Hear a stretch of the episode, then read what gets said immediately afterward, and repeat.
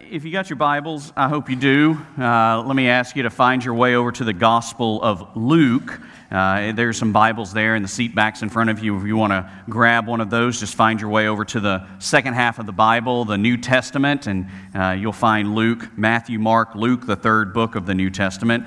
I'm going to be reading a couple of verses from uh, Luke chapters 4 and 19 and skipping over then to John chapter 20 and 2 Corinthians chapter 5. I'm going to hop, skip, and jump through a few places this morning to talk about having a missional citizenship. Uh, when I uh, was doing a, a, little bit of reading and researching, and, and many of you have done this, whether it was when you were in high school or when you were in college or just because you're interested in, in, in things perhaps of history, if you look for a place somewhere in the documents uh, that make up who we are as the United States of America, you will not find any document that's, that states something like this the purpose of the United States of America is. Uh, there's no such statement that is made in, in any of our documents. Uh, the closest that we have, of course, is the preamble to the Constitution, which many of you could probably recite from memory because uh, as a kid uh, you memorized it maybe when you were in school, or for some that are of a different age, uh, we heard it on Schoolhouse Rock cartoons on Saturday morning.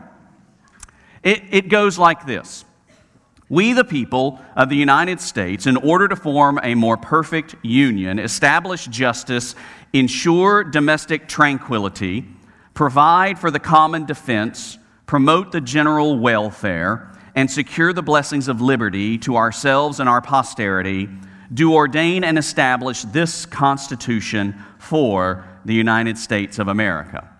At the very beginning of this preamble, it, says that we, the people of the United States, in order to form a more perfect union, this idea uh, that often is referred to as the American experiment, is that there would be a union of people, there would be a society of persons striving together toward the other five goals that are listed there within the preamble that there would be justice, tranquility, defense, welfare, and liberty.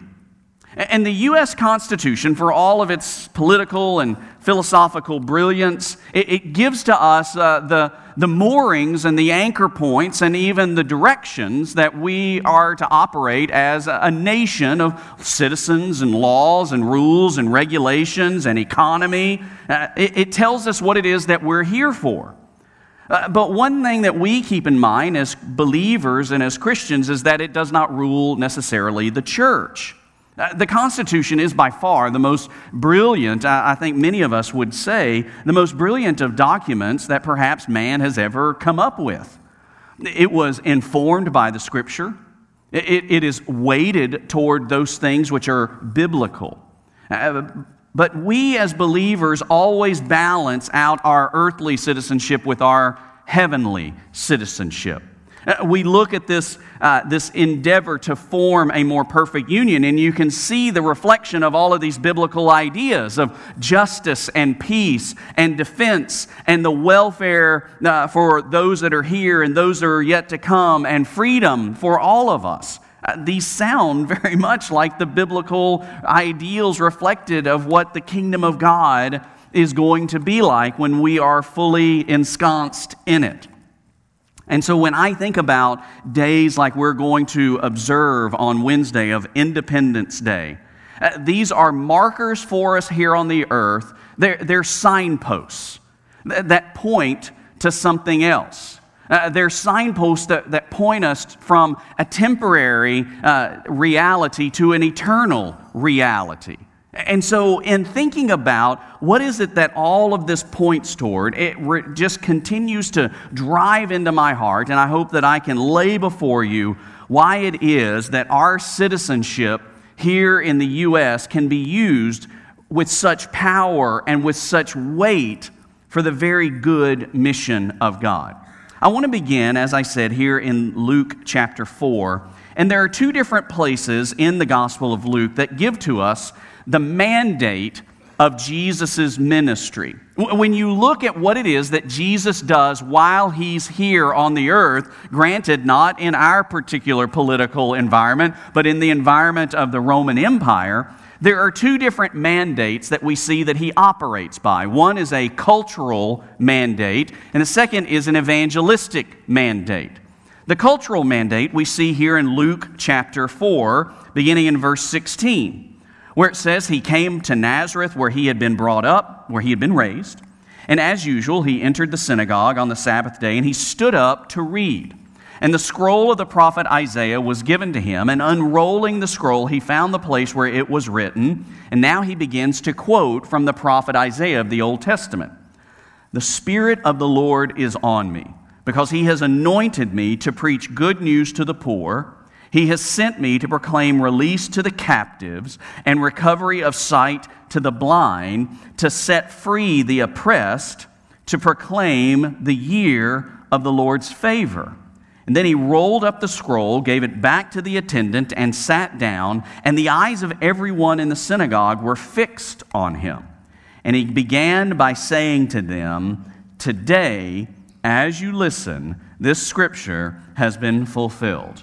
Now, there is this cultural mandate that Jesus operated by while he was here on the earth, in that he was delivering justice. And, he says all of this prophecy from Isaiah from centuries ago is being fulfilled in your day right before you because the Messiah has arrived.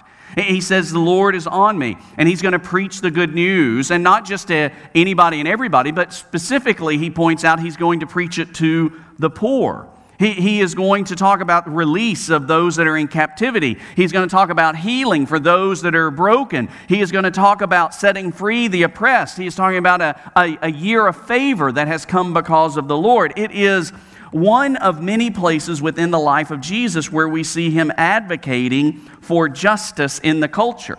And we, as the church, we stand oftentimes as very much the conscience of culture. We are the ones who stand up in the public square and, and decry the, the murder of millions of babies that are still in the womb. We are the ones that stand up in the public square and decry uh, the, the lack of morality and the lack of, of mooring uh, of our sexual ethics any longer. We're the ones who stand up in the public square and declare what the Lord's justice really is because this is what Jesus did. We're the ones who advocate for those that are on the margins and on the fringes of society, that we go to them, not just uh, being hacktivists who post it on Facebook and Twitter and social media, but we actually go and do something about it because we have the power to be able to do so. And we have the mandate of the life of Jesus that he went out after those that were on the margins and on the edges and those who had no social or societal power. Because Jesus did this, we do it. But then there's also an evangelistic mandate. If you look at Luke chapter 19, there's this little story that if you grew up in church like I did, you learned a song about Zacchaeus was a wee little man, and a wee little man was he. He climbed up in a sycamore tree for the Lord he wanted to see. And as the Savior walked that way, he looked up in the tree and he said, There you go. Zacchaeus, come down, for I'm going to your house today. So, Zacchaeus is a tax collector, which means he was not a good guy.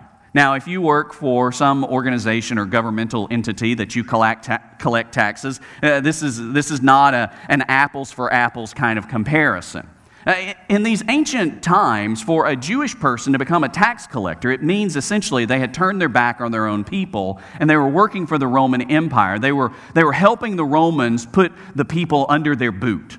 And so, the way that you collected taxes and the way that you made your money is that you collected taxes that was within the law of what you were allowed to collect taxes for. But the way that you made money is that you collected extra money from the people that you were excising taxes from. And so many of the tax collectors got very, very wealthy on the backs of their fellow countrymen. But here in Luke chapter 19, Zacchaeus wants to see Jesus. He's heard about Jesus. Jesus uh, says that he will go to the house of Zacchaeus. And it says here in Luke chapter 19, beginning in verse 6 So he quickly came down, talking about Zacchaeus climbing out of the tree, and welcomed Jesus joyfully. And all who saw it began to complain. He's gone to stay with a sinful man. This is what Jesus does. He goes after sinful people. But Zacchaeus stood there and said to the Lord, Look, I'll give half of my possessions to the poor. Lord, and if I have extorted anything from anyone, I'll pay back four times as much. He shows a, a heart of repentance. Uh, by calling him Lord, he is showing a heart of faith. And then verses 9 and 10 give to us this evangelistic mandate out of the life of Jesus. Today, Jesus says, salvation has come to this house because he too is a son of Abraham. And then verse 10 For the Son of Man, Jesus refers to himself this way many times. For the Son of Man has come to seek and to save the lost. Uh, within these two statements that Jesus makes, we get these two great impulses that are in his life that he is going to deliver justice and he is going to deliver salvation. And these two things are intrinsically linked to one another. Jesus goes after the people that are on the margins, and he commissions his church to do the same. We see it throughout all of the New Testament of the church caring for people that are poor and that are indigent, people that are without any physical resources, people that are rejected by the rest of the world. And we see Jesus doing all of the work necessary in order to bring the gospel to us, in order to bring salvation to us. For he does the dying, he does the resurrecting, so that we might be able to inherit grace and forgiveness. We see these mandates in the ministry of Jesus while he is operating within the Roman Empire. But beyond just what it is that we see Jesus do and the mandates within his ministry, then we see that there is a missional sending by Jesus in our own lives. Now, the word missional, I know, is not something that is in everybody's normal vocabulary. It is relatively a made up word from about 125 years ago. Uh, if you want to know the whole long history, I can give that to you. I had to do like research on that stuff at one point in my academic career. it's, this re, it's this odd word that we, that we just recently began using as human beings. Essentially, it's just take the word mission that we all understand and, and make it an adjective. So instead of that using it just as a noun, that mission is this thing over there in this box of all these different options, it becomes a description of how we actually live. I'm going to live missionally. I'm going to live uh, like a missionary in this world. Now, if you look at the Gospel of John, chapter 20, verse 21, this is after Jesus is risen from the dead. The tomb is empty. Mary Magdalene is the one who has seen him. Uh, she has gone back to the apostles that are still living. At this point, there are 11 because Judas Iscariot has taken his own life. It is evening. The disciples are locked away in a room because they fear that they also are going to get arrested and perhaps executed. And it says in John chapter 20 that when they are in this room, locked away, in verse 19, it says, Jesus came stood among them, and he said, Peace be with you. And having said this, he showed them his hands and his side. So he shows them the place where he was wounded on the cross. And so the disciples rejoiced when they saw the Lord. And verse 21 is key. Jesus said to them, Peace to you. As the Father has sent me, I also send you. You know, in the same way, Similarly, synonymously, just like the Father sent me onto the earth in order to accomplish redemption, just as the Father has sent me in order to deliver grace and truth, just as the Father has sent me to be the agent of justice and righteousness in the world, in the same kind of way that I've been commissioned by the Father to do this work, now I'm commissioning you. As the Father has sent me, so I'm sending you. This is the opposite of a life that is staid and sedentary and still. There's really nothing familiar with a still Christian when it comes to the Bible. Uh, as Christians, we are busy, active, moving. We are a going kind of people. That is key to the very commission that Jesus has given to us. He told us to go into all the earth, not stay home and wait for the kingdom of God to show up, but instead, He told us to go. And you see, for us, mission should rule the day in our lives. But this is a really great qu- place for us to ask a question, uh, for you to do the, the necessary introspection of your own spiritual condition. And that is what rules your heart? What is it that rules your day? What is it that overtakes your thoughts and your emotions? What is it that is constantly begging and yammering and yelling for your attention that you give it to? You know, for some people, uh, they allow fleshly pleasures to rule their day. Now, that's all the way from the sinful activities that they hide from the rest of the world uh, to the addictive behaviors that everybody knows about that you think that maybe you have kept quiet and to yourself, all the way to the adrenaline junkie kind of uh, things that we do just because that's what really gives us our, you know, our charge. You know, what is it that rules your day?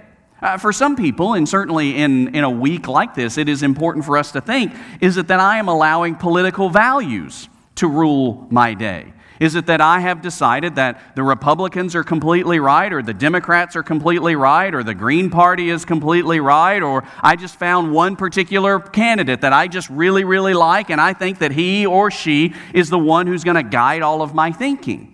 You know, not even political values of whatever party you may have voted for in the last election necessarily rules our day, eh, or at least it shouldn't.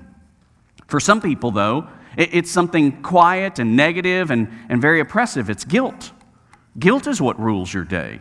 You, know, you, you operate and, and you live uh, with the power of guilt hanging over your life, maybe for misdeeds in the past. Maybe you think you're trying to pay off all the, the bad stuff you did in the past. And, and none of these three things uh, allow for the grace of God to have its full work within you. And none of these three things, if they rule your day, allow for you to fully engage in the mission of the kingdom of God. If you allow fleshly pleasure to rule you, then, then we just become very selfish, and I don't have time for the kingdom of God kind of stuff because I'm too busy pleasing myself. If we allow political and cultural values to rule our day, then we've overridden the Word of God and we've said, we have found a higher authority than, than you, God, and, and we're going to let instead the politics of the day or the, the, or the cultural whims to, to guide our hearts today. Or if it's guilt, then we've made the gospel null and void. We've said that, well, my sin apparently is just bigger than the gospel. Uh, Jesus, my sin, uh, even though you said you paid for it on the cross, I still feel like I have to pay for it. And, and you live under that cloud of guilt. When Jesus has freed us from all of these things, He has freed us from sin's grip on our heart. He has freed us from guilt. He has freedom, freed us from the, the false sense of security that we find in the world. Instead, we allow ourselves to be ruled by the King of glory and the King of grace.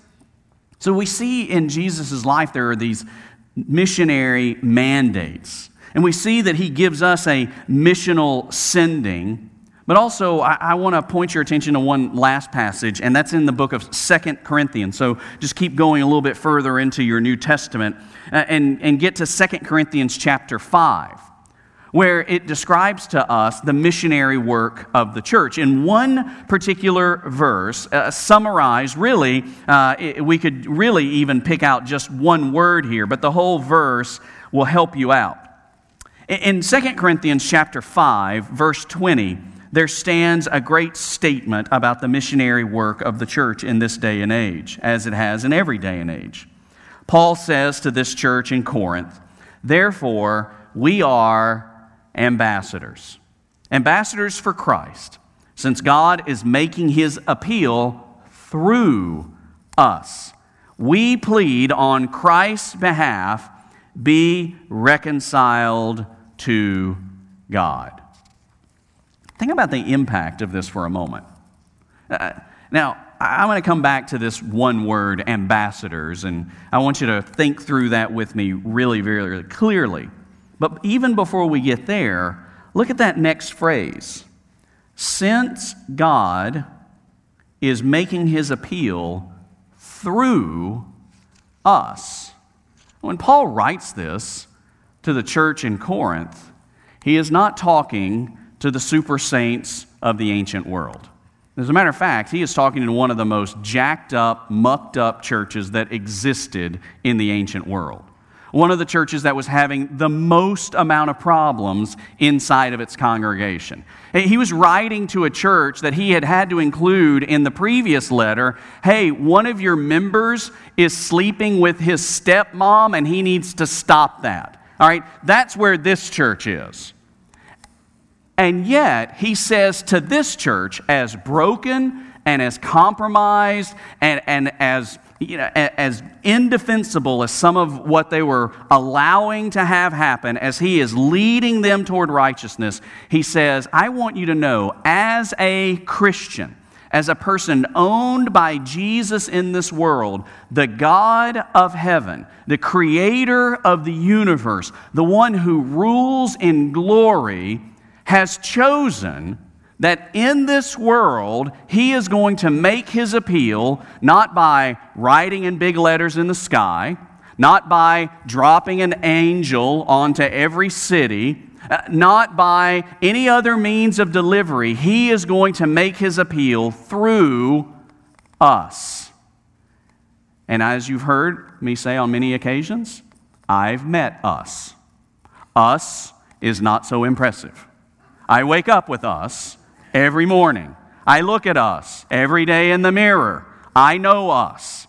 And yet, God, through His grace and mercy, as the King of all things, has made the decision that you, as a Christian, He is going to make His appeal for, redeeming, for redemption and redeeming the nations through people like us.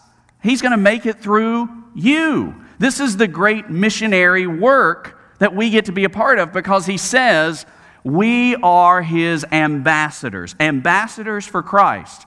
You are not a normal citizen of the United States of America or wherever your citizenship may, may reside. Uh, you are not just a normal citizen of a country.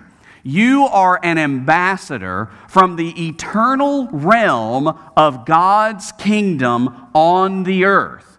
Everywhere you go, you are representing the King of glory in your words, in your actions, in every thought that you have. And our ultimate allegiance has changed from an allegiance to self or to earthly uh, temporary citizenship to this ultimate allegiance to the kingdom of God. It's why we worship and we serve the eternal God, while we, while we uh, also show honor to people in temporary earthly positions of political power. And we make sure that we don't confuse the two. You know, in the early church, they had to navigate these waters right out of the gate. This was not something that they got to tinker around with for a few centuries and kind of work out all the philosophy. As, as, in a matter of fact, as, as early as Acts chapter 5, shortly after they had the, the big revival at Pentecost, Peter and the other apostles are confronted by the governing authorities and are told to stop preaching. And in Acts chapter 5, verse 29, Peter and the apostles say to the governing authorities, We must obey God rather than people. Immediately, they are, they are drawing a line in the sand that the missionary and the evangelistic work of the kingdom of God is always going to trump everything else in their lives. Later on in the book of Acts, chapter 17, uh, Paul and his missionary band of believers had gone through one particular city called Thessalonica, and there was a riot of all the people that did not believe the gospel, that did not like what Paul was saying, that did not like this whole idea of Christ being Lord, of Jesus being the King. And, Paul and, and his missionaries got out of town, but there was a guy named Jason who had hosted them in his house. And it says that the crowd, this riotous crowd, went and dragged Jason and the other believers out into the street. And in Acts chapter 17, verses 6 and 7, here's the summary of the rioters' ideas. It says, When they did not find them, talking about Paul, they dragged Jason and some of the other believers before the city officials, shouting, These men who have turned the world upside down have come here too and Jason has welcomed them, and they are all a- acting contrary to Caesar's decrees, saying that there is another king, Jesus. The most revolutionary thing you're ever going to do in life is to declare that Jesus is the King. That is the most revolutionary statement that we're going to make in this world. Because most people have decided that they are their own king or queen, they, they rule their own dominion. And so we have to come before the world with this, this decree, this declaration that Jesus really is the king, that he really is the author of salvation. When we think about this, I want you to consider very carefully with me Uh, for the, the majority of us in this room that are citizens of the United States of America, that we have two of the most powerful political devices ever known to humanity. As a citizen of the U.S., two of the most powerful political devices ever known in the history of the world, you have access to them. The first is your vote as an American citizen, and your second is the ability to get an American passport. Those two devices are almost unparalleled in the history of the world of being able to do things that other people simply have never been able to do. To be able to have a vote and a voice in a democratic republic in order to guide an entire nation, now numbering over 320 million people and one of the most powerful economic engines in the history of the world, and to be able to guide one of the most powerful military forces in the history of the world, and to be able to guide the most influential culture, one of the most influential cultures in the history of the world. And your vote helps to guide that. But secondly, is the ability to get an American passport allows you access to places in the world hitherto unknown, allows you to travel almost unfettered through most of the known world. And so I want to encourage you to do a few things. One, and that is to use your freedom in Christ to follow his mission. You have a freedom in Christ, and you have a political freedom secondarily that allows you to follow the convictions that we hold scripturally about who Jesus is and our responsibility to tell everybody about him. I, want you to use your rights as an American citizen to work in God's mission. Uh, your right as an American citizen means that you can go stand out here on the corner of Manatee Avenue and you can preach the gospel if you want to. It, means that you can serve Christ uh, by your conscience. It means that you can speak up and speak out on behalf of justice issues in the world today. You have a tremendous freedom that many times we just flitter away. And we hope that somebody else will do something about that other something that we've not done anything about. But as Christians who hold to the, the convictions of the kingdom of God, and that are granted the liberties that we have politically, we can act upon these things. But then there is this passport thing. I want to encourage you to use your passport to go where the gospel is not known. Because you've got that passport, you can get to a lot of places. Now, there are some places in the world that are closed to us because they're dangerous, because those other governments don't want Americans necessarily uh, moving around through their borders. But you can use your passport to go to most places. Right now in the world, there are, and I'm just going to use big round numbers, there are about 11,000 people groups in the world. And a people group is a group of people that have a unique culture and language to them. Uh, generally, they'll live in a specific geographic location. Of the 11,000 people groups that are in the world, 6,500 of them are unreached with the gospel.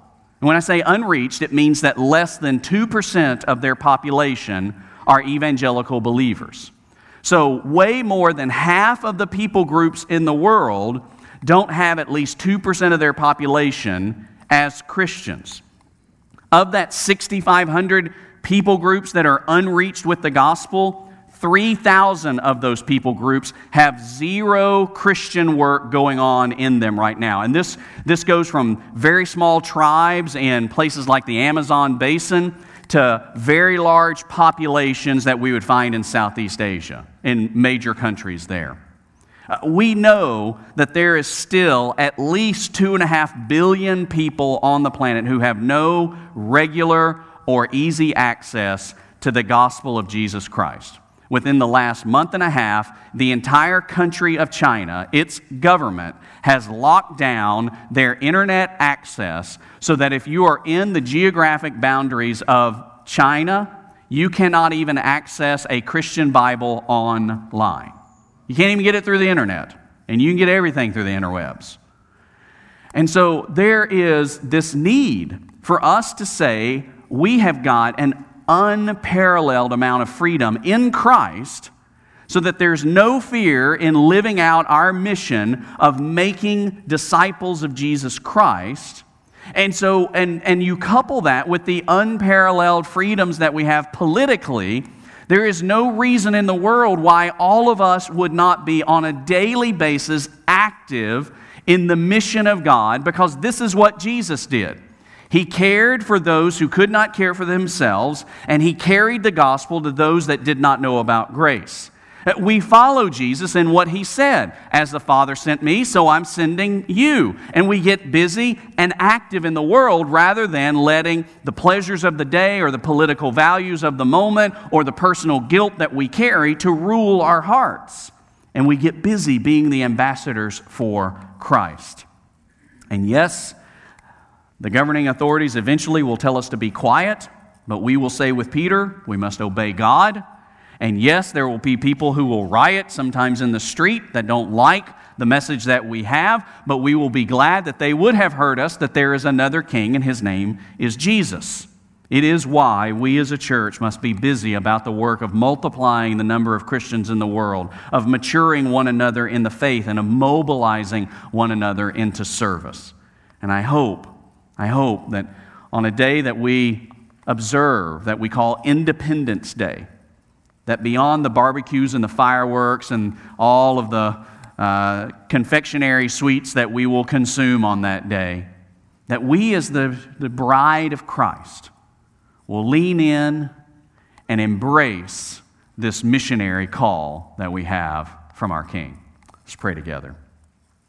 Father, I ask that you.